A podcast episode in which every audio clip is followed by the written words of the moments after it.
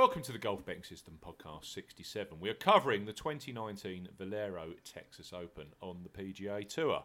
This podcast is for listeners of 18 and above. I'm Steve Bamford, PGA Tour preview at Golf Betting System. And with me, we have European Tour expert Paul Williams. Good morning, Paul. Morning, Steve. How was your uh, short break over to New York last week? Tiring. Tired, yeah. Back on uh, back on UK time, yeah.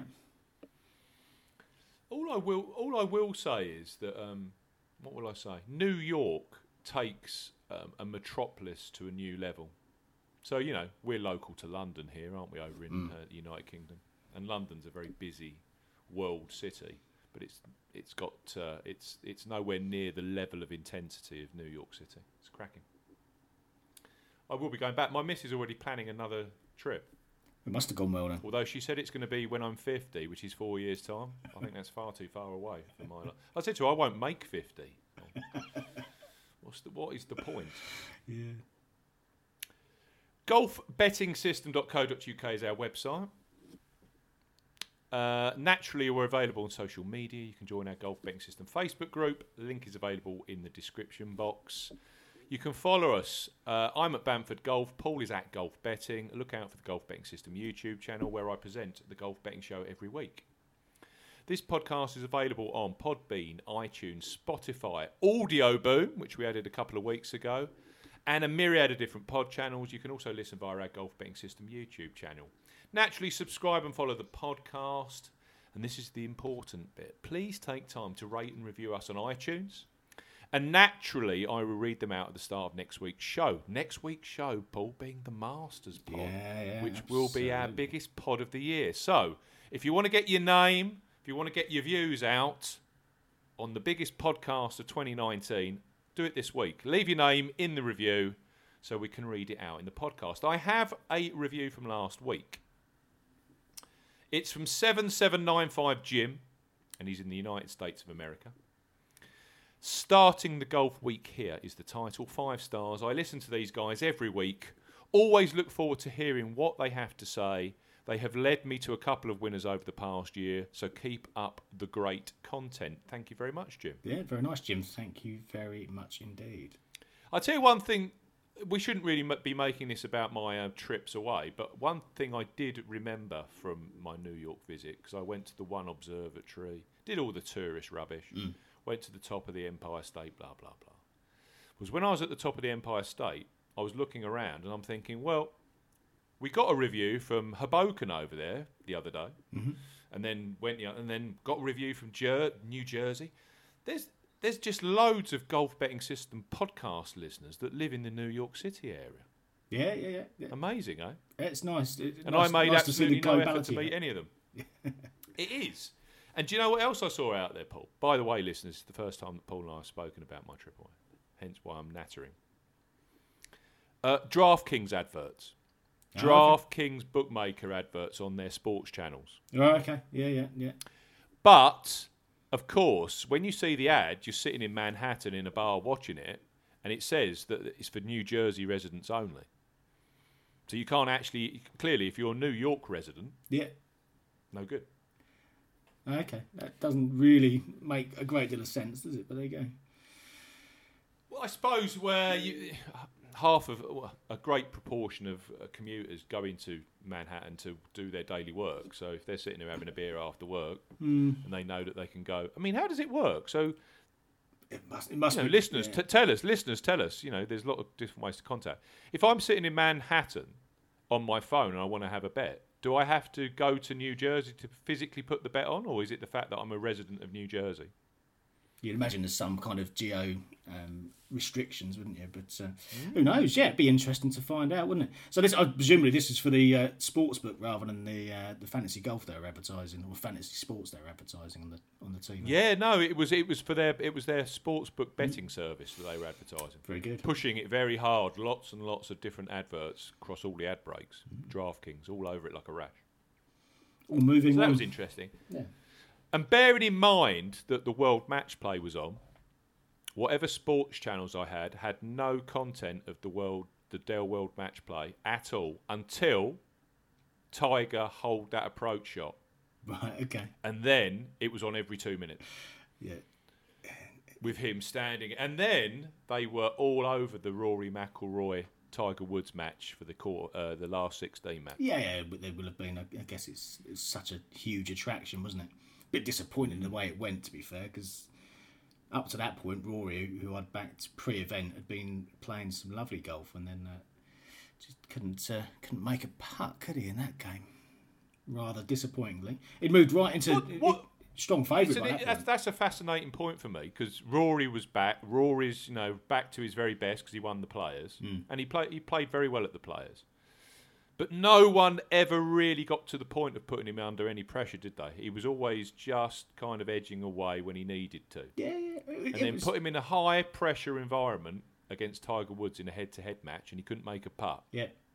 So what what what what what does that tell us about next week and, and McIlroy? Yeah, it's a difficult one, isn't it? When it's when it's easy, when it's yeah, when the when the pressure's off a little bit, I guess. Then, but he did. He just sauntered through the first three rounds. There's there's there was no, you know, barely broke a sweat. It was very straightforward. I think he'd moved into. it was he was sub four to one to win the tournament at that point, going into the uh, the round of sixteen. You said that though, didn't you? You said that the group would be absolutely no problem for it, and Yeah. that's the way it worked out. yeah, Yeah, and it's yeah, It's all it, part of your logic. it was relatively straightforward compared to a lot of the other groups that certainly didn't go the way people had seen them. But um, but yeah, it just It was carnage, wasn't it? Yeah, yeah, yeah, yeah, yeah. You know, in the top top left bracket, the way I looked at it, um, you know, I, I didn't go for Kuchar because his uh, his bracket sitting there with um, with Jon Rahm at the top of it looked very dangerous. He had Dustin Johnson at the top half of that uh, section as well. Should he get through? And um, you know, I swerved away from it, and then of course he wins the group, makes his way all the way through to the final, and yeah, I, was, I was suddenly a Kevin Kisner fan at that point because I really don't want to, uh, you know, Oh, well, you did, you did say you did say in the pod that Kuchar was the one you regretted not backing. Yeah. Well, no, I- and I, you know, had he had he been in a slightly more straightforward um, path to the path to the final, path out of the group for a start, then um, you know it'd have been an easier back. But then I suspect it'd have been a longer price. I mean, you, you weigh it all up, don't you? Disappointing one was was uh, Poulter really because he beat Kisner in the first round, um, and uh, got through to the playoff with him um, in his group, and then lost that lost that playoffs, went out at that. And of course, Kisner went on to, to win the whole thing. So, you know, that was potentially the one. Had that gone the other way, where you know someone with the match play match play prowess of Ian Poulter could have uh, could have pushed on further. But uh, it's a tough game, a tou- a tough event to try and work out, isn't it? It's a tough event to try and. It is, but it does. This this Pete this Pete Dye speciality came through again, didn't it? Oh yeah, absolutely. I mean, look at the look at the two finalists, yep, and and length off the tee clearly had absolutely nothing to do with it. yep. Oh no, no, and you know, you, you look at the course and the way the course sets up, and some of the holes you can really attack. Some of the holes are, are you know, tailor made for a longer driver. Um, some of them you've just got to be accurate, and you know, I think Like the 18. yeah, I think you you boil it all down, and you know those players who get on with that style of track and Pete Dye tracks as well as you say, you know, they've uh, they've started to shine through. It's an interesting angle, but unfortunately, that's the last time that we're going back to uh, Austin Country Club, isn't it? So um, we'll have a new. Is that true? It was four years. I mean, I've looked around to try and find where the venue is for next year, and I've seen nothing written about it so far. I so- I thought I saw something just before the event kicked off saying that they'd extended it. Oh, right, another okay, four. okay, yeah, missed that. Good, But I might well be the wrong. case. Could well be the case. We shall see. I think they might have extended it. We'll find out in due course, I'm sure. Well, I know if- that Lu- Lu- Lucas Bjerregaard's now up to 43rd in the world after that. He was That impressive. an impressive performance. he wasn't was it? impressive, yeah, and uh, we know he's a good player. We know know how good he can be, but um, up against some of those top players, he really put on a decent shift. So certainly an eye catcher for the week has to be said. But uh, GMAC got we over the talk- line. Yeah, gone. Well, if we, it, he could have got to the final. I mean, I was watching the semi-final with Kuchar, and he he, um, he he managed to get level, I think, on fifteen. Yeah. So they were level with three to play, and then he just made an absolutely awful chip on the par five, Hmm. Chipped it, I think, 12, 15 foot past, and you just think you've got to nosy that down, and it's birdie, and we go to 17 all square. Yeah, yeah, yeah. No. And that you, he, cracked at that point.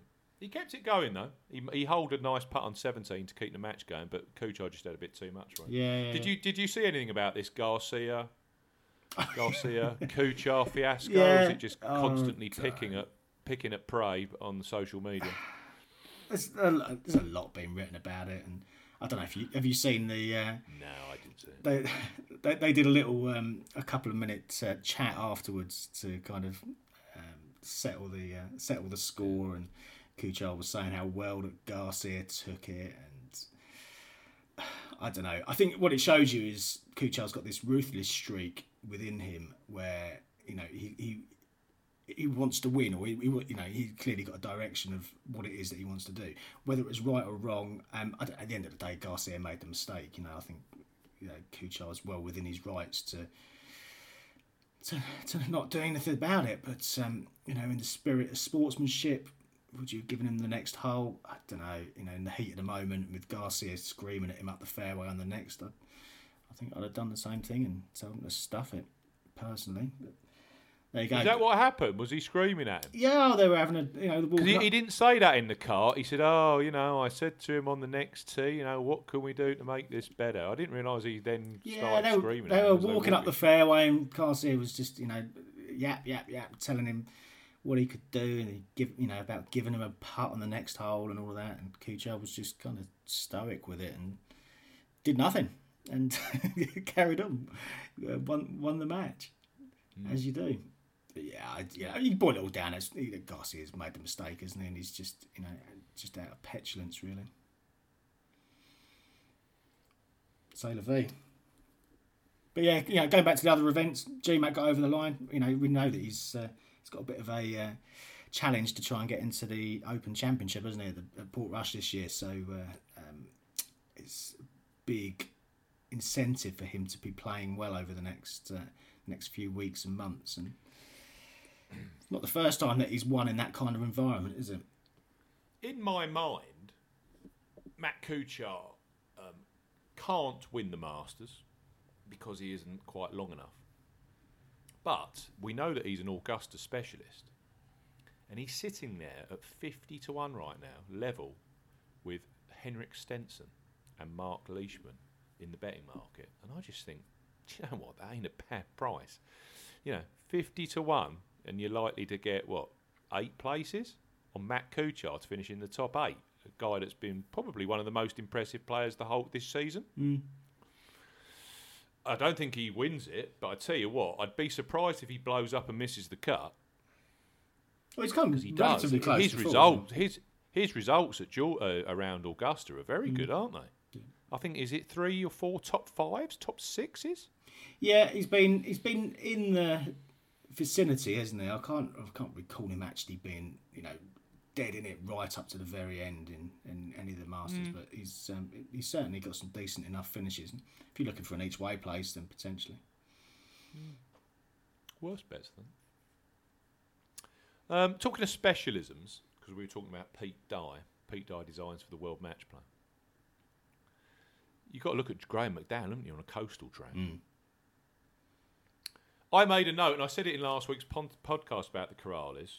Try and get Pete. I, I was focusing on people that were sitting in the top top of my rolling GIR, Yeah, and he was uh, in the top. He was the last one I looked at because he just snuck in at 30th spot in my analysis, and I thought 30th, 30th is good enough. And I made the fatal mistake, the fatal mistake of one focusing far too much on the PGA Tour statistics, and two, it's a 7,600 yard par 72. Graeme McDowell can't win it. it's, it's the length that put me off him, I must say. Um, And the price wasn't brilliant, was it? I mean, when he won at Mayakoba a couple of years ago, he was 50 to 1, and he was 40 to 1 coming off like 40 thirds and 50 seconds and all this. But there was something there to grab onto because he'd won at Mayakoba. And again, someone that plays very, very well El Chameleon, because it was last year it was Garnett. This year, Graeme McDowell. So two notes for me for next year. forget about PGA Tour stats, go on your gut, and secondly, just focus on guys that are hitting plenty of greens and play well at Chameleon. Yeah, and it's one of those um, events where you do get quite a few players from off of the PGA Tour playing, don't you? Even you know either either the European Tour or um, some of the Yeah. some of the lesser tours as well. So it's a bit more of a mixed um, field. So Yeah. so yeah, I guess if you if you got hung up on the PGA Tour stats in isolation, then it could uh, could lead you down. I used path. to al- I used to also back Chris Stroud every single year at El Chameleon, Mm. and he'd often finish third or fourth, like year after year. And uh, he threw away the actual victory, didn't he? Yeah. The last two Yeah. to hand it to McDowell. Yeah, he was he was very. So very that that that El Chameleon Mayakoba link is absolutely cast iron. Mm. And also, you just look at it, Garnett, those none none of them are big bombers. So you think yeah, seven thousand six hundred yards. They, I don't know if they if it plays to its full length because the coverage is so loose. I don't know if they bring the tees forward or whatever they do. That something's not quite. I think uh, I think as we said last week, because the three of the par fives are too long even for the bombers, it becomes a bit of a wedge fest. Mm. Anyway. Uh, it wasn't the best. It has to be said. We're not the best of runs, are we? We need to, we need to get we need to snap out of it. I, yeah, Getting a lot. Is it- We're getting a lot of guys that aren't aren't converting at the end of tournaments, and we're getting a lot of guys that are playing three very good rounds and one crap round. Oh, Mi- Mikko Korhonen in um, in in India. He was.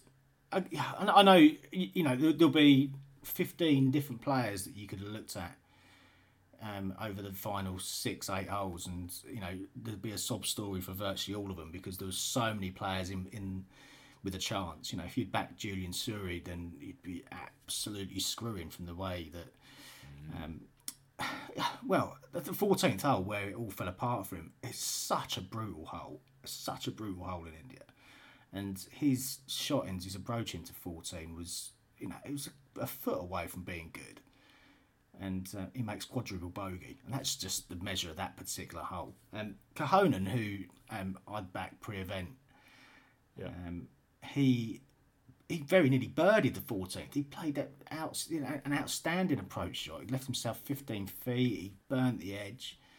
So he's sitting there two shots behind on standing on the on the par five, um, par five 15th, where most of the players ahead of him have still got to play this 14th hole. And I'm thinking, actually, you know, he's got a real stab at this. He's got a real stab at it. So the next you see, I'm sure I saw his ball in the fairway. Didn't see his drive. Sure, I saw his ball in the fairway. So I think, okay, he's gonna have a go at the green. And then you didn't see him for ten minutes because this all of this was kicking off with Suri as he was knocking the ball backwards and forwards over the top of the 14th green. Um, and next thing you see, he's made a double. And it's like, I saw come that pop up on my computer screen, and so I, I realised at that point that you'd be you'd be uh, shouting expletives and um, and switching the TV over. from? How how the uh, how the TV survived that, I don't really know. But uh, yeah, we shall uh, we shall go go again this week and have Not a good, cra- have a crack at the Valero Texas Open. eh? We are going to record a Masters podcast this week. We've also been led to believe that Barry O'Hanrahan's going to be on the show. Our latest, or our last uh, conversations were that he's returned from Dubai after going to the top of the Burj Khalifa and also throwing himself out the side of a plane. Uh, he survived that, apparently. Live to tell the tale. He's lived to tell the tale, and he's going to be on our Masters podcast that we're going to record later this week. So it's going to be our Masters pre-show. So that will be coming out later this week, and then on Monday or potentially Tuesday morning, we'll have to work out it's going to work.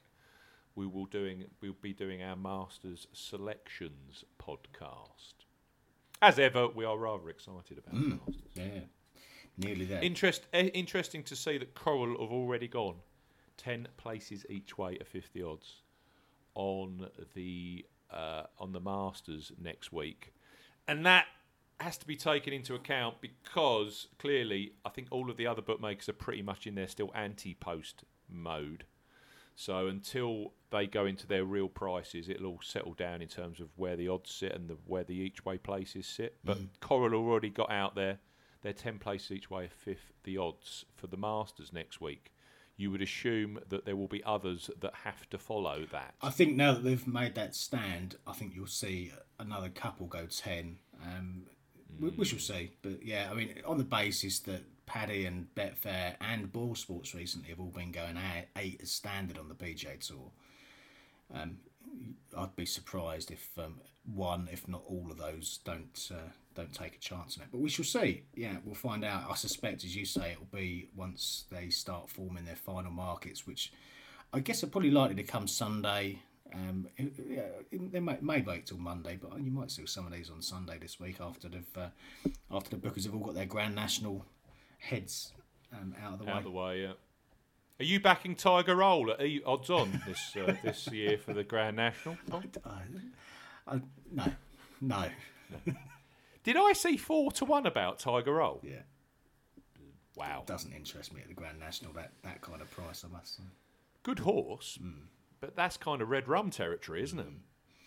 Yeah, I'm not sure. Anyway, sorry, we, we digress. I know that we, we have golf punters mainly on here, but we're talking about the Grand National, which is our biggest steeplechase. Oh, it's the biggest steeplechase in the world. Right, let's let's talk Valero Texas Open now. There's a few complexities to this week. Firstly, it's the warm up to the Masters. Secondly, the warm up to the Masters traditionally always used to be played at the Houston Open. And that's played at the Golf Club of Houston, which is a different kind of beast to what we're dealing with this week. Uh, that's a kind of that's just a rip golf course, isn't it? It's grip and rip, and just it's a real bombers golf course. Um, saying that Impulse won there last year, but one thing that I did find interesting, and I'll, and I'll throw this straight into the mix from the outset. These are the players and the prices since 2013 of the winner of the tournament prior to the Masters, yeah? Yeah. 2013, it was actually played here. 2013, the, it was played here uh, at uh, TPC San Antonio. The rest of them were all, were all played in uh, Houston. 100 to 1, Martin Laird. 2014, so we're now talking Golf Club of Houston, Houston Open. 125 to 1, Matt Jones. 2015, JB Holmes, he won at 25 to 1. He had already qualified for Augusta. I think he was like 25 in the world at that stage, believe it or not. Yeah. He'd been playing some absolutely brilliant golf, going close all the way from the West Coast. Yeah, and he won in uh, Phoenix as well that year. Quite Uh, I don't know if he, he was certainly contended. He, he'd finished second or third, even at Bay Hill. He was playing some awesome stuff. Or actually, I think he missed the cut at Bay Hill, and that's why I didn't back him in Houston. And then he goes and wins. But he was playing some good stuff, JB Holmes. But then 2016, 400 to one, Jim Herman. Good luck with that. 2017, 40 to 1 was Russell Henley, and Russell Henley, I think, had had a top 10 at Valspar or somewhere like that, and then came straight to Houston, where I think he'd finished something like th- in the top five three seasons on the trot. Yeah. So a lot of people were on Henley at 40 to 1. Again, another non qualifier. So if we look at it, Laird, Jones, Herman, Henley, all non Augusta qualifiers. 2018, last year, Ian Poulter had made the. Was it the quarterfinals? Yeah, the quarterfinals at the match play. Got beat, and he was 51st in the official world golf rankings. So that door had closed Yeah. on getting to Augusta. He then beat Beau Hossler in a playoff at 100 to 1 at the Golf Club of Houston. So 100 to 1, 125 to 1, 400 to 1, and 100 to 1. Four of the six winners of this event in the last three years, triple digit. The other two, Holmes was in great nick, Henley was also in very good nick and was arriving at a golf course he liked. And that's kind of, just looking at that, is where I've kind of been thinking in terms of a, a landscape for my selections this week. Yeah, you got this dynamic as well, haven't you, with the the final place at the Masters, and I think something. I think there's only 16 or that thereabouts players that are playing this week who have already qualified for Augusta. The rest are That's right. they're all yeah, fighting yeah, for this final spot. So, um, and given the history, you know, it's it would suggest that in, in most likelihood that one of those players are going to be the ones who triumph and, uh, and do get themselves that final spot. Just, just there was a great tweet on this list though. I've brought it up. Bjerregaard, Finau, Fowler, Hoffman, Charlie, Holmes, Horschel, Kaymer, Kim, Siwoo, Kuchar, Landry, Li, Haotong, Adam Long, Jordan Spieth, Kyle Stanley, Kevin Tway, and Jimmy Walker. Those are the 16 players who are hmm. in the Masters field for next week. now, as JB Holmes proved, you don't need to back instantly players that haven't already qualified No. to win this. But the only one that has in the last six years was in particularly good nick when he won it. And I'm looking down that name of that list of names: Walker, Tway, Stanley. I don't know how Carl Stanley's still in the world top 50, but he is. Jordan Spieth, Adam Long. How to- there aren't many players apart from Matt Kuchar who are playing some of the be- their best golf right now. Yeah, yeah, Tony Finau's struggling, isn't he? Mm-hmm. I think yeah. He is, and you know, uh, uh, was he sixteen to one for this? Sixteen to one. doesn't, doesn't really appeal, does it? I must say. Would you, um, knowing how he works, would you be interested in backing Rickie Fowler first round leader? Because if you look at his outings in tournaments, the week he, he does always like to play the week before a major. Yeah, he does, and he yeah, also he likes to play the week before the Masters. He clearly deliberately kept away from the World Match Play last week. He's playing this. Um, I can't have him at ten to one. Um, I, I'm sure that he'll probably place in the top ten, uh, and he's twenty-two to one to be first round leader. And that I guarantee, if you looked at him, he flies on his first round of the. He oft, I remember Houston a couple of years ago. He led, and then all of a sudden, uh, he just fell away from the top of the lead. But I think he finished fourth or fifth. Yeah, and if it's, I'm not sure it's a, a, deliberate thing in that, but clearly, if this is just a warm up for the main event and he gets out the blocks and, and he fires a nice nice low round that gives him the confidence that his game's right where it needs to be, and he doesn't need to or want to exert himself to the extent that uh, you know he, he, he really puts himself in contention, then yeah, potentially the you know more than double the price for first round leader Yeah, could be the this is it. If you're looking for a bigger price on Fowler this week, maybe first round leader's the way to go. That's actually with Betfair, who are six places each way, 50 odds. So Hmm. they're giving away an extra place. Uh, as are Unibet. I keep hi- highlighting those two, but in the first round leader markets, they're actually giving you an extra place in the main every week. Yeah, it's, okay. it's an in, that's an interesting point. I mean, personally, I tend to prefer to go for far longer first round leader punts Yeah, I know, yeah. I think there's far more vagaries about how 18 holes can play out, and I, I think it does bring different types of players into the mix for, for first round leader. But but yes, I can see your I can see your logic with that, Stephen. And that's the point here. I'm talking prices before we get into the challenge, but I think it's rel- relatively um, worthwhile. now at 16s, Kuchar at 16s. Now we know that Kuchar, when he gets hot, does tend to keep forming consecutive appearances. Oh yeah, oh, without a doubt. So I, I, I, think Kuchar is pretty much cast iron to be in the mix again this week. Of the top three, I I would be going Kuchar uh, if I if I were backing one in the Agree. top three. Agreed. What do you think to Jordan Spieth? again, his focus has got to be on next week, but his game's nowhere near it, is he? I, I, I just I, I can't get excited about Spieth uh, any week, uh, let alone next week, but certainly not this week. At I some was, point uh, it will watching- come good, but Oh yeah, I was watching Jeff Feinberg a few weeks ago on Pat Mayo's um, Mm. show, and he was saying on there, when are the bookmakers going to give us a realistic price on Jordan Spieth for the Masters? yeah, And Pat was saying to him, "Well, you're not going to get one."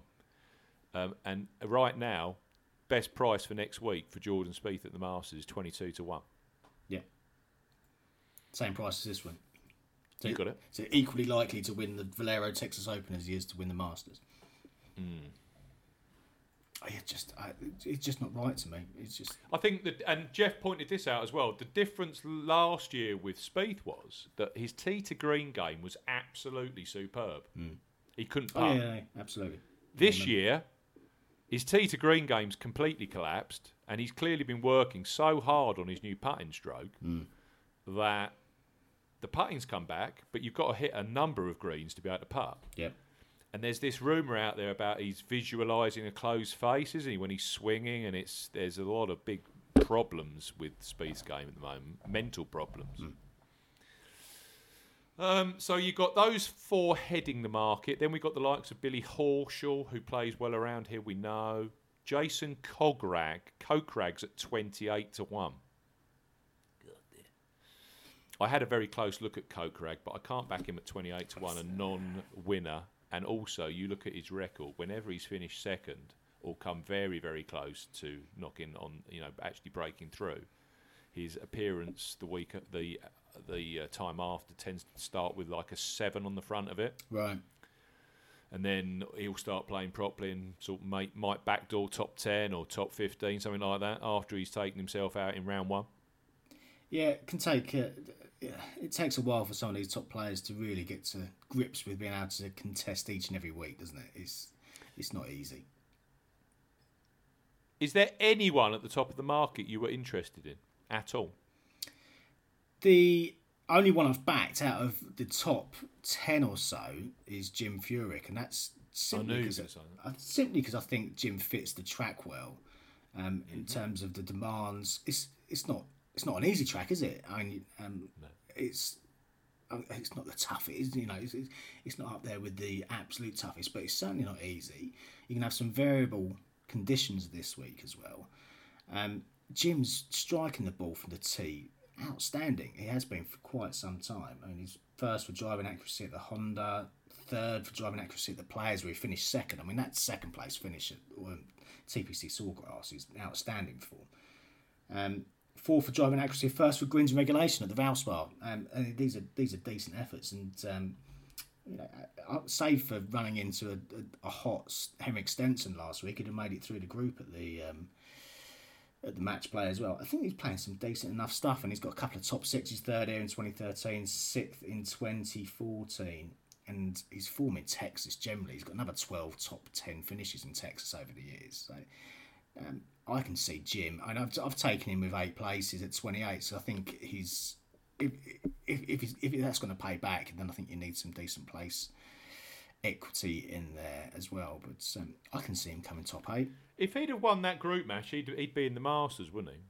Oh, he's so so so close. Yeah, absolutely. So he's got massive incentive to to So it's the well same narrative as Poulter Yeah, last absolutely. year. Yeah, absolutely. He's you know this is his one shot at it, but I think if there's a if there's a time where Jim's playing, he is playing some outstanding golf. I you know from tee to green, he's very very Yeah. very strong at the moment, and he's got that mentality to, to grind away, particularly if it is um, tricky. And I know there's going to be some windy days in this, as you often get in uh, in Texas, don't we? But um, he was the only one that I've backed and only one that really interested me, right? Um, you know, in this kind of sub thirty to one or under bracket. He was the one I came closest to, Fury. Mm. It was just the fact that. Because it, was interesting last year, Zach Johnson was in the mix, wasn't he? Quite deep. Yep. Um, and on that particular week, Zach was averaging, or his driving distance was over 300 yards because the fairways were so fast. Yes.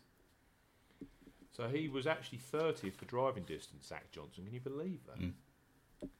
Um, so I actually think the conditions potentially help Jim Furyk this week because if we're getting some roll on the fairways, that can only help him. Yeah, and, and you need some accuracy with that to keep it in the fairway. And that's probably why you find that Zach's numbers were so high because he was hitting it straight and he was keeping it on the fairway and he wasn't running out into the rough. So his, uh, his driving distance stats look pretty good. Um, yeah, I, I, I don't see length being a hindrance here to, to, to Furyk this week. I mean, Landry won last year, didn't he? So that puts it into context, really. But yeah, it's the only one really at the top end that I I can get excited about, I must say.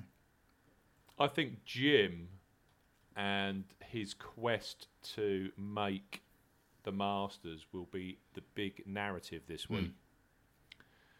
And um, it was interesting that I think he was first for greens in regulation last time out at the Valspar. Yeah, that's right. Yeah. Um, so I, I'm with you. If I was going to go for anyone at the top of the market, it would have been Jim Furyk. I would take Jim over the likes of Jason Kokrak or Sung Jae Im. Yep. For certain. Yeah, I mean, if Billy Horschel was striking the ball from tee to green, as we know he can, then he'd be an interesting runner. But He would, but he's not, is he? He's, he's putting. not. He's, he's been putting outstanding, which isn't his game. But his long game has just not been where he is. Perhaps he finds his long game this week and justifies twenty five to one. But when I'm seeing Jim at twenty eight, you know, if you want to take less places, you get thirty to one against Furyk. Um, I've done twenty eight with eight, but um, you know, each to their own. The AT&T Oaks course at TPC San Antonio is not your typical US golf course. It can, uh, it basically they try and get it to play fiery and fast. It's a Greg Norman design, so think El Chameleon, home of the Mayakoba Classic. But it is a stretching par 72, measuring 7,435 yards. A lot of elevation changes as well, and features tight fairways at over 300 cut yards carry. Missed the fairway here, and the rough is penal. It wasn't too bad last year. The mm. overseed hadn't taken properly. Plus, there's all manner of natural hazards.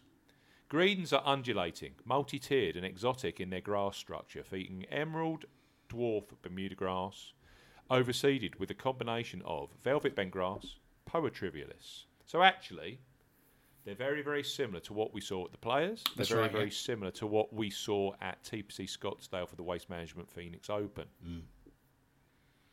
Scoring difficulty, as is the norm in Texas, is dictated by wind strength and firmness of the course.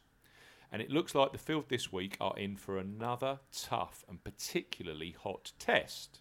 Now, I wrote that on Sunday, and just looking at the weather forecast now, as we sit here, um, nine forty-five-ish over here UK time.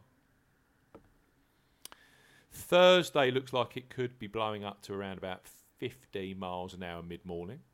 It's also going to be 28 degrees. Yeah. There is a rumour, a rumour, there is a risk of rain on Sun on Wednesday night Yeah. before the tournament.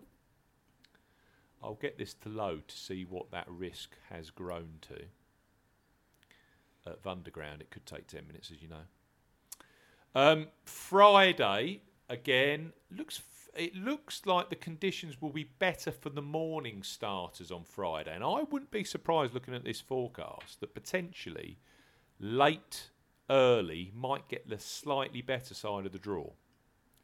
Um, it looks like it's going to be windier in the morning, um, and it quietens down in the uh, to after four o'clock. So you might find some late starters have a Yeah. potential chance of a first round leader.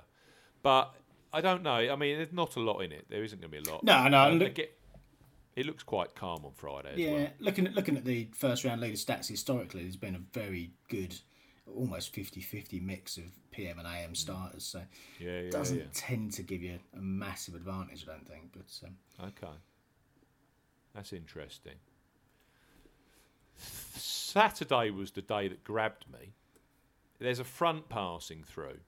And yesterday it was suggesting there could be up to 30 mile an hour wind gusts.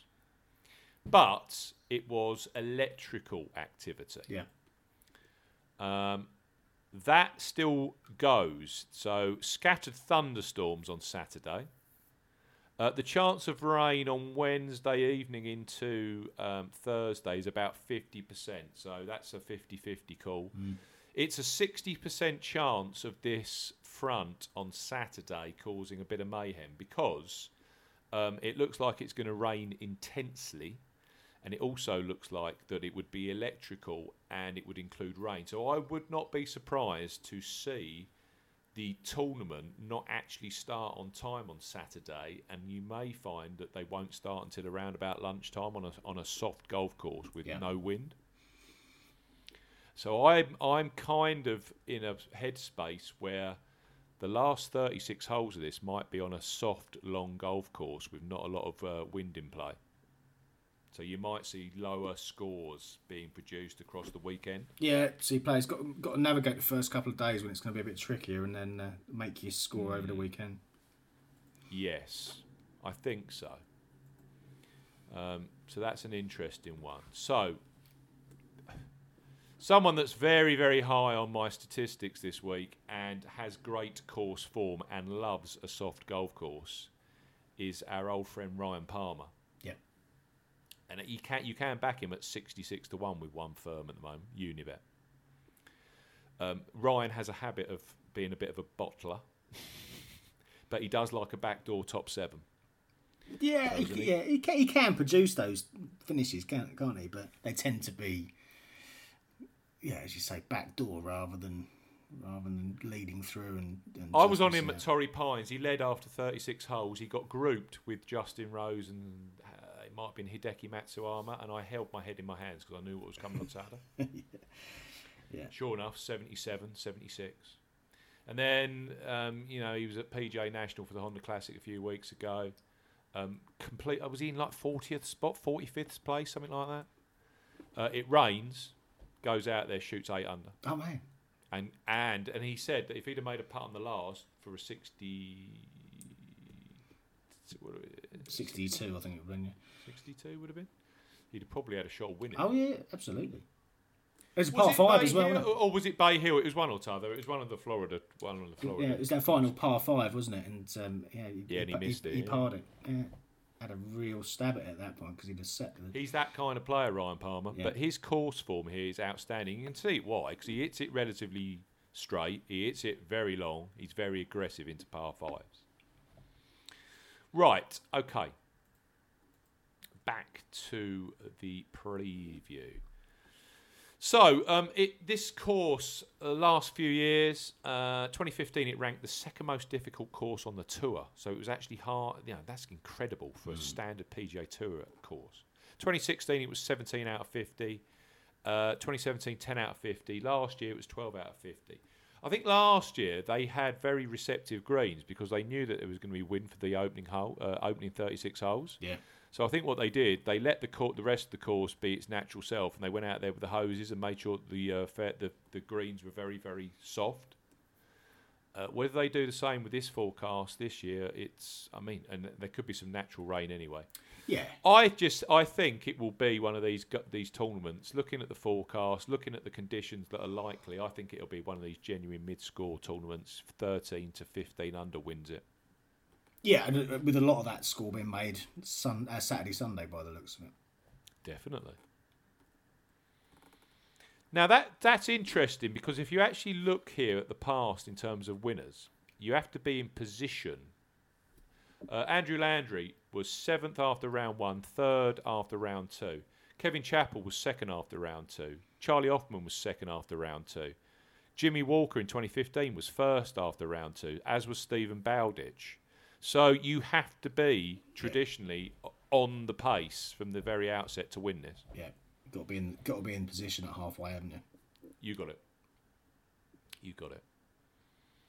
Okay, it's a tough golf course. We're looking for players potentially who. It's funny with Jim Furyk because he actually fo- he follows that JB Holmes mould, doesn't he? A, a short price, someone that's playing some very very good golf. So yeah, we're we're you're on Furyk, I'm not. So that's likely to be a terrible mistake from my outset. but of the top boys, I think Furyk has the best chance on this. My my shortest price in this is Abraham Ancer, mm. who I managed to grab yesterday when we published on Monday at forty five to one with It's Sporting been, Bet. it's been heavily backed, hasn't he? He has been heavily. Well, everyone's on him, so which means traditionally that it's not a good thing. But I just like Ancer. Played some very neat golf at TPC Sawgrass, and for me, I don't know what you think, but just having watched it here over the years, it really does fall into line. I'm looking at strokes gain numbers as we do every week, taking the last three winners: Hoffman, Chappell, and Landry we look at those tournament skill averages. Strokes gained putting 11. Strokes gained around the green 38th. But listen to this. Strokes gained tee to green 4th. Well, that's often the case on the PGA Tour, isn't it? Yeah. Strokes gained approach 6th. What you don't tend to see, though, is such a high number for strokes gained off the tee, 7th. That can be very, very. That can all. That often can be the weakest number. yeah, But you've got to be a very high percentage total driver. I think this this week, Yeah. someone that can hit the ball a decent distance. Well, it can work either way. You can be Jim Furyk and hit every fa- fairway, or you can be someone that's got 290, 295 um, distance and can hit lots and lots of fairways. That's the way I'm looking at it. Yeah, no, I can see that. I can see that. Yeah, I, a- Kevin accuracy. Kevin Chappell, yeah, you can't be flagrant off the No, I don't think so. No, there's too, there's too much danger. There's there's too many bogeys out there if you're uh, if you're too wayward from off the tee. And if you look at Brendan Steele, who's an absolute course horse form, you know he's a he's a horse for the course, isn't he? You know one thing about Brendan Steele: very long, very straight. Keegan Bradley would suit this down to the ground. Yeah, yeah, yeah, yeah. Yeah, This golf course if you could if you could make a three foot putt. Does help. So I'm with Ancer because Ancer has been.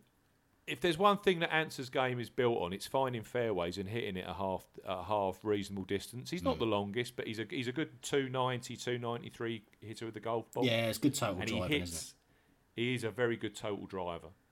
Um, San Antonio lad, that can work both ways. He's clearly a local. Um, he's clearly going to have masses of support. He's going to be sleeping in his own bed, as they say on the PGA Tour.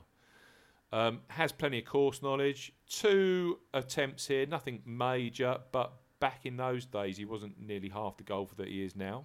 And I think when he when he when he's come here, especially the first time he played here, I think he missed like seven cuts on the PGA Tour, and then he came here and actually made a half decent performance.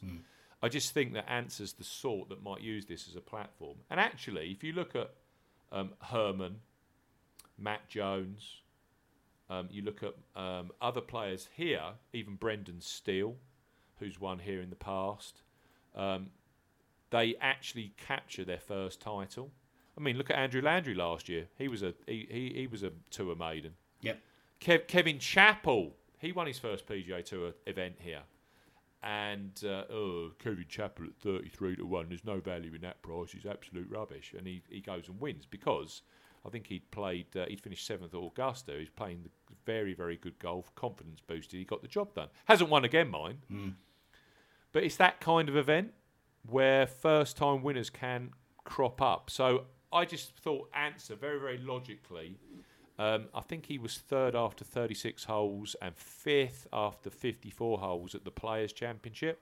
Yeah. This is clearly going to be a level down from that. This is clearly going to have less pressure.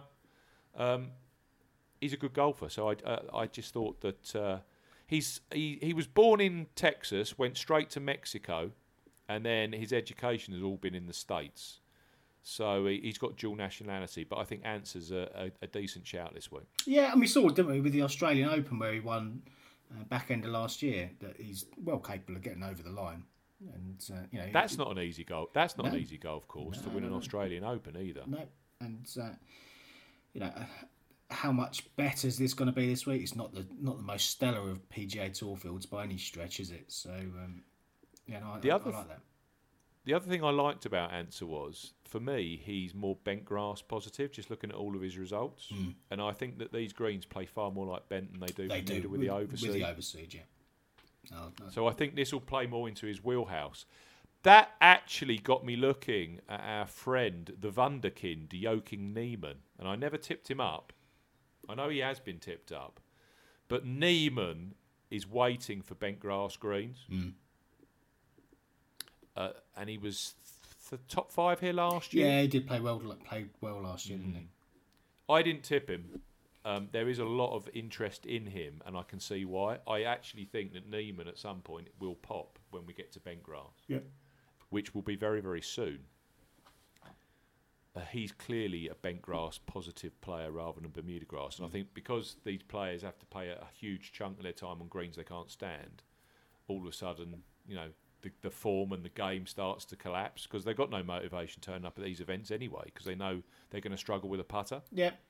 I mean, it works both ways, doesn't it? Some of them are waiting for the Bermuda Bermuda greens to come along in Florida, and some of them are waiting for the bent. It's um, if you can just pick those right players at the right time with that bit of knowledge, then uh, can pick up a nice juicy price. To mix it up, who's your second selection? Because I know you've got three. I don't know who they are, but I know, I know you've got three. Yeah, I've I've gone for um, a former world number one, Luke Donald, and this is a price play really because I thought 125 to one for a player who is as capable as Donald um, at his very best is um, is worth taking a chance on. I know you know he had a t- terrible 2018, didn't he? But he's he's had back issues.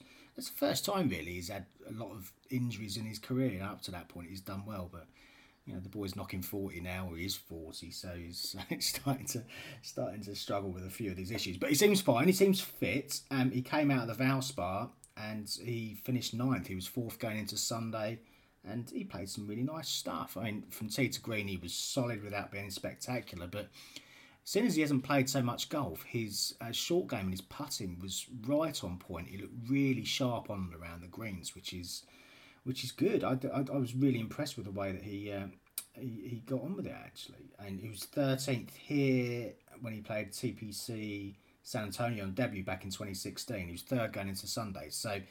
Um, you know, he's got a bit of course form there, and um, you know, with this medical medical extension he's on, it's um, it's time for him to uh, to start uh, start playing some good golf, I think, and uh, get himself back onto the tour full time. But I was impressed with that outing at the Valspar, I must say, and I don't see this being beyond him to get something along the same kind of lines. So I thought 125 to one was um, was worth a stab.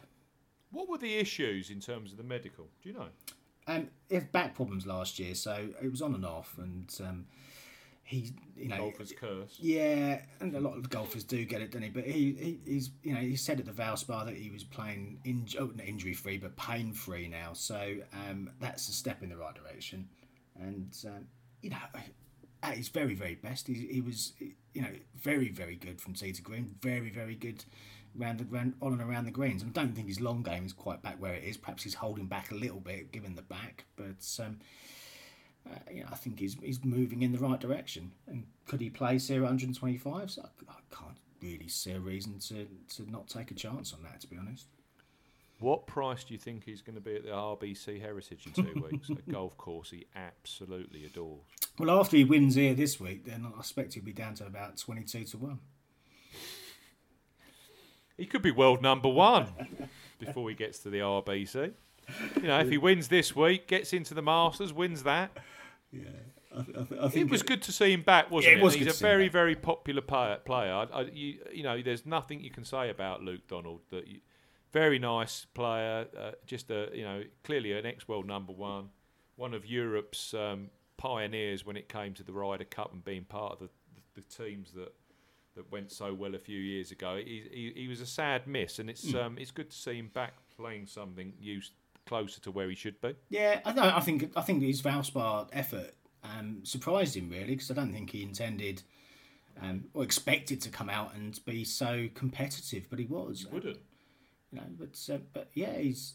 Uh, it was it was driven from you know, looking really really sharp on and around the greens, and I think you know if he if he can make it through the weekend and over the um, the the first couple of days, you know any hindrance in terms of lack of distance off the tee is not going to be a problem because it's going to be firm and fast. And then um, if he can make a score over the weekend with a hot putter, then who says he can't get in the mix?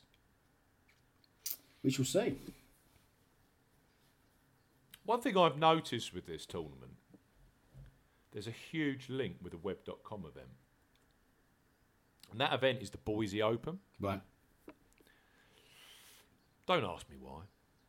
Um, can't answer it. But all I know is Charley Hoffman, in his web.com career, went very well at Boise, as, is, as did Steven Bowditch. Jimmy Walker was second in Boise way back in 2004. Brendan Steele had a couple of top tens at Boise. So these are all players that have won.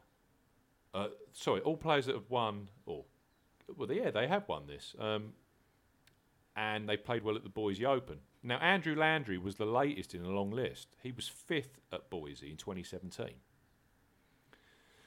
So that kind of got me thinking. Mm. Uh, we've also got players like Billy Horschel, who's a course horse here. Yep. He's finished sixth in Boise. There's a whole list. I don't know what this link is. Kevin Tway, he won at Boise in 2013. He was in the top five here a couple of years ago when he was, uh, a, I think he might have been a rookie on tour that that year. There's a massive link between these two tournaments. Now, that isn't the main reason I've picked these. Oh, uh, sorry, I've jumped. I shouldn't have jumped. We were talking about this off off mic because we're talking talking about players that are old, relatively old, but of making a comeback. One player I regret not backing. Well, there's two. One will be Jim Furyk. the second one is uh, is the second one at a good price. Ernie Els. Yeah, he's showing little snippets. Oh, I think form. Ernie Els is worth is worth a fiver or something this week because he played very well in Malaysia on the European Tour a couple of weeks ago, didn't he? Yep. And he's he hit tons and tons of greens. Yeah.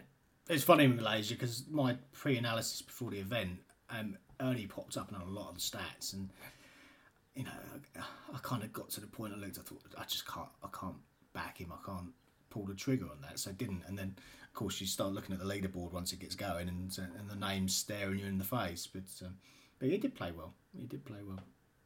Might be live in the Third old here in tw- third here in 2010, and he was thirtieth here last year when he was playing absolute garbage. Well, he clearly isn't playing garbage anymore. Now, I think as an each way punt, and you can get 125 to 1, eight places each way with Betfair Sportsbook, I think that is a fantastic price for Ernie Els. Okay, this Boise link. My final two, I've only gone for three this week. My final two both have good finishes in Boise. Um, the first one is Johnny Vegas. Now I couldn't back Johnny Vegas last week at sixteen to one, That's too short. and that that fact on the Corales again. You know this fact about the prices and the world rankings mm. again. It came to fruition. Yep. It was someone that off the pace that, that came and took that rather than someone that's at sixteen to one winning it. Yep.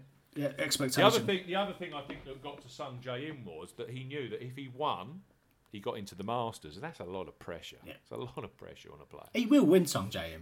He's, he's, he's too good not to, but uh, he's still learning how to how to do it, isn't he? On the PGA Tour, much is clear.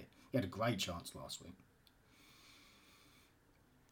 Now Johnny Vegas, I've gone one and a half points each way, fifty to one with Sporting Bet. I got yesterday, seven place each way, fifty odds. He's a Lone Star based player, based in uh, Texas. Um, you could think of him as a resort course bully, but actually, when you dig into him, he can play on a mixture of courses. I mean, I'm seeing third at Torrey Pines, seventh and third at TPC Sawgrass. You know, these aren't bullying tracks. No. Fourth at Congressional. Um, he's been his fourth at the Honda Classic. I mean, you know, these are tough technical golf courses. And 2017, third at Glen Oaks. That was the Northern Trust Open, the old Barclays tournament. Yep. Um, played in New York, and he was a, a shot or two shy of Jordan Spieth and Dustin Johnson that week. He, he can play at the very highest level. And he reminds me slightly of JB Holmes from a few years ago. 10th at TPC Scottsdale, 16th at PGA National, 3rd at TPC Sawgrass. Uh, he probably turned up last week and thought, "Oh, I'm kind of one of the favourites to win this." And as we invariably know with a lot of these players, as soon as they know they're they're near the top of the betting, that doesn't fit very nicely with them. But two things um, really jump out at me with Johnny Vegas. With three things, in fact, he's playing very good golf. He's hitting tons and tons of greens. Uh, the other thing was he was third at the Boise Open in 2010. So I love that link. And he's absolutely obliterating par fives right now. He's playing well, isn't he? Uh, we- he we was twelve. He was, oh yeah, he was twelve under for the par fives at the Players Championship when he finished third. Hmm. And he was twelve under last week, which again was the was the joint best score for the par fives last week. He was just four over on the par threes, but he was shot twelve under again on the par fives last week Yeah. to finish twenty sixth. Um, if you look at his numbers, he's been in the top 20 for total driving on a lot of his recent outings. He's he's making uh, stroke. He's gaining strokes off the tee. He's hitting tons and tons of fairways. And actually, it's his putting that's usually the weakness. He's putting very well right now. I think he's been uh, in the top 10 for strokes gained putting, both at the Honda Classic and at the Players. So when you've got a great ball striker that's actually got real confidence with the flat stick, that's when you need to be careful with them. Also, 10th at TPC Scottsdale and 3rd at TPC Sawgrass this year. And uh, listeners will know that both of those tournaments featured uh, overseeded Bermuda grass with Poa trivialis and bent grass. So he clearly likes the putting surface. So I just thought 50 to 1, he is the sort that would just pop up and, and win this at a reasonable price. Yeah, I, I, I can't I can't dispute it whatsoever. I think he's got a great chance this week. I think the fact that you've got two different, you know, almost two a, a contest or an event of two halves where you've got a trickier test and then potentially a scoring test, and mm. as you said, you know, he can he can compete in both of those styles. Some some some players, you know, you pigeonhole as simply a, a technical golf player. Some, you know, the, the, excel in resort courses. But if he's got uh, you know, experience and ability to perform on both types of track, both types of setup, you know, both both, both sets of conditions, then uh, I think it sets up very nicely. Fifty to one was he ain't a bad win player, you know. No, no. He was in the top. He's a, he's in my he's in the predictor variable ranking for wind. He's in the top fifteen. Yeah. He can play in wind. Yeah. He's also the sort, and as you said, this bangs bangs on the nail really. If he was within four or five shots of the lead going into the weekend, and it gets called Saturday morning, and then all of a sudden you've got a soft golf course mm. with barely no wind for the last thirty six holes. He's the kind of player that could just shoot lights out. Yeah. No, I like Vegas. I like. I mean, we've talked about him two or three times over the last few weeks on the podcast about a player who we think is going to win at some point, at some point quite soon. And um, fifty to one is a fair price to take this week to to see if it is this week.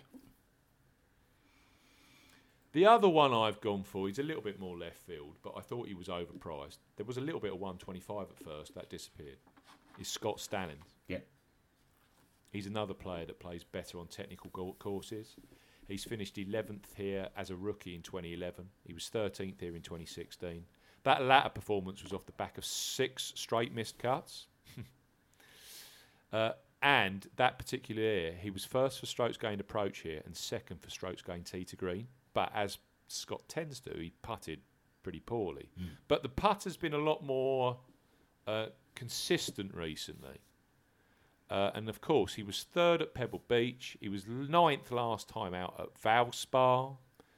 And just those stretching, tougher golf courses, I think, play more to Stallings. And as we've learnt with him in the past, he's the sort that can string two consecutive or three consecutive top tens together when he's hitting greens and when, when the putter's a lot uh, more compliant than it usually is. He's got a bit of confidence with that putter. Yeah. So I think he's another. I mean, two, two of his three wins 10 under at the Greenbrier Classic and 9 under at the 2014 Farmers Insurance. So he can play tougher uh, technical or mid score kind of tracks. And if you just look at him, PGA West, he's done well there. So uh, we're talking Bob Hope Classic, the old CareerBuilder, Desert Classic as it is now. He's also finished in the top five at Colonial, Deere Run, and Sea Island. And you look at previous winners here, Andrew Landry and Kevin Chappell, they all share those four golf courses in terms of good finishes. Yeah. So I just thought Stallings. I was surprised. I was expecting more kind of 66s when I when, when the shows would come up. To see him at triple digits, I was pleasantly surprised. Yeah. No, no. Uh, we know he can get the job done, don't we? He's, he's not one of these players who perennially yeah. doesn't get over the line. He has won. He's, he's he's proven his ability to do that. So worth a chance. I think. I think I think that's good with him and Vegas. You've got guys there, three PGA Tour victories, and yeah. so they can actually they can actually grasp the mantle and win. Mm. Um, we don't know with Ancer. I, I, think Ancer is a good player though.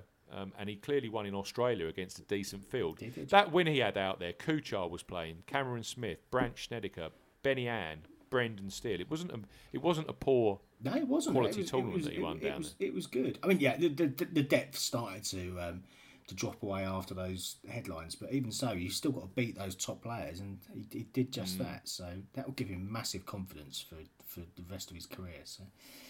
Yeah. So I'm on Ancer Vegas and Stallings. Who's your final selection? My final one, I've gone for Brian Harman, who I was really impressed with at TPC Sawgrass when he finished eighth. And I think his results up until that point had not really reflected how well he'd been playing. I think he'd been playing better than than his results were, and you know I think there were five missed cuts and seven starts, so it looked pretty poor. Um, then finished eighth for the players. He was second for his all-round um, game that week. His long game looked really good. Um, I know he's not the longest, but again, going back to what we've said about the way this course was set up, particularly for the first couple of days, I don't see that being such an issue. And if he finds his way through to the weekend and it's softer, um, we know he's very good in the wind and he's an exceptional putter. So I think all the players who managed to get themselves through to the weekend in that and, and are a little bit shorter off the tee still stand a chance. I think they've got you know with a, with a hot weekend with a putter, I think they've got uh, got a stab at this. Um, and he's a Sea Island resident, so he's gonna he's gonna be uh, good in the wind anyway. But um, Yeah. he's got a decent record in Texas, full stop. And his last three Texas efforts: seventh at the Dean and DeLuca in 2017, uh, ninth at the match play in Austin last year, and then 14th at Fort Worth last year as well in his last Texas Texas start. So he's got some decent incoming Texas form. Um, three top 22 finishes here at the Oaks course as well from five starts. So a bit of course form as well to go with it. And I thought 100 to 1 for seven places was worth a stab on someone, again, who we've seen can get over the line. Um, we won at 80 to 1, was it last season? I think it was. Yeah, yeah, yeah. A couple of years ago. Yeah, a couple of seasons ago. So I tipped him last time out. In fact, I tipped Kevin Kisner last time out. Did very little. Goes and wins the world match play. I tipped Harman, missed the cut, but that was on the basis that he, I think he was top ten for GIR at the Players. Yeah. He, he clearly showed a bit there. I could see him going well here. Yeah. No, I think there's. there's- He's short in stature, but he actually gets the ball out there. It's yeah, and, and his total driving at um, at the players was I think he was top fifteen, top twenty, that kind of area. So if he's keeping it in play and he's hitting it, you know, a, a mid distance, then he's going to give himself a chance, particularly on firm and fast greens or fairways to start the start the event and. Uh, just see how he fares over the weekend. I think there'll be a few players that you quite could quite fancy who'll, who'll have dropped away by the weekend. So um, it'll be a bit of a shootout. And uh, who's got the hottest putter on Saturday, Sunday? I And mean, you look at last year, La- Landry, Mullinax, Walker, all got a US Open history to them. Mm. Landry, I think, was he second at the US Open at Oakmont when no one had ever heard of him. yeah, yeah. M- Mullinax was uh, contending at uh, the first one that Koepka won. Uh, Walker's had a top 10 in the US Open. Kevin Chappell's got a good US Open history. Charley Hoffman has contended in US Open. I think that was the one, the, f- the first one Koepka won as well. Um, so there, there's a definite US Open narrative in a lot of the names that you see at the top of the leaderboards Yeah, at this tournament. Yeah, and you can you can see So the logic. yeah, Har- Harman Harman was in the. I think he finished in the top three, didn't he? Two years ago. Uh, yeah, it was. Yeah, yeah, yeah. He's, he's, It's the golf course that I always forget the name of. Was it Erin Hills one? Was it? Yes, Erin Hills. And that was the, clearly the one that Mullinax was contended in as well. So there's there's a link with Erin Hills to this. Koepka was second here two years ago behind Kevin Yeah, Chappell. yeah, yeah, it's all, all kind of So you can see seem to that. slot Yeah, into place, isn't it? I tell you one who also interested me, but I didn't like the price, and but he is a real course specialist. Is Aaron Baddeley? Yeah, I know. I noticed that myself actually. He's got a decent record here, and he's, what was he seventh or twelfth last time out? So there was a couple of decent uh, Hmm. recent efforts, wasn't there? He's doing his usual, you know. He can't hit a green for fun, but he he does that all of the time. But actually, when I dug into his numbers here, he's always playing the same kind of way. But for some reason, he can get round here, and he can actually find a decent amount of greens. There's clearly something about the course. Yeah. And I've always read with Aaron Baddeley, uh, he's a I think he he also he always goes well in desert kind of settings, and this is quite barren here. Yeah. Um, and he's just got some very very strong numbers here. Um, third in 2010, 15th in 2013, 20th 2015, 5th 2017, 16th last year. So you know there's worse bets out there than Aaron Baddeley probably. Yeah, fifty to one. Yeah, seventh last time yeah, it's, it's not it's not the best of prices, is it? Not the best of prices, but I would not be surprised to see Baddeley in the mix either. No, it could be a decent DraftKings player actually. Eight three for Baddeley. Given that he Really? yeah, given that he doesn't tend to miss cuts round here, and uh, well, his recent form second, seventeenth, miscut seventh. So three very high scoring from a DraftKings perspective weeks from four Yeah. on a course that he likes. That's uh, could be a play that one. Anything else from a DraftKings perspective before we? Yeah, I've, I've not put a team together yet, so that was the one just caught my eye just then. That's um, that's that looked pretty good for for being part of a team, I must say. But uh, yeah, no, I'm gonna, I'll have to give it a little bit more thought over the next uh, next day or so. Okay. I think that's just about us. Yeah, Masters uh, preview later in the week, and uh, then our pick show, as you say, uh, early part of next week. Can't wait. Excellent. Can't wait. Right. Thank you, Paul. Much appreciated for your time. Yeah, you too. I'll speak to you later in the week. And thank you to the listeners. We will be back later this week, as Paul said, for the Masters pre show. Thanks for listening. And of course, leave us your iTunes reviews. Put your name in the review as well so I can read that out. And uh, we'll get you on the Masters show next week. Goodbye.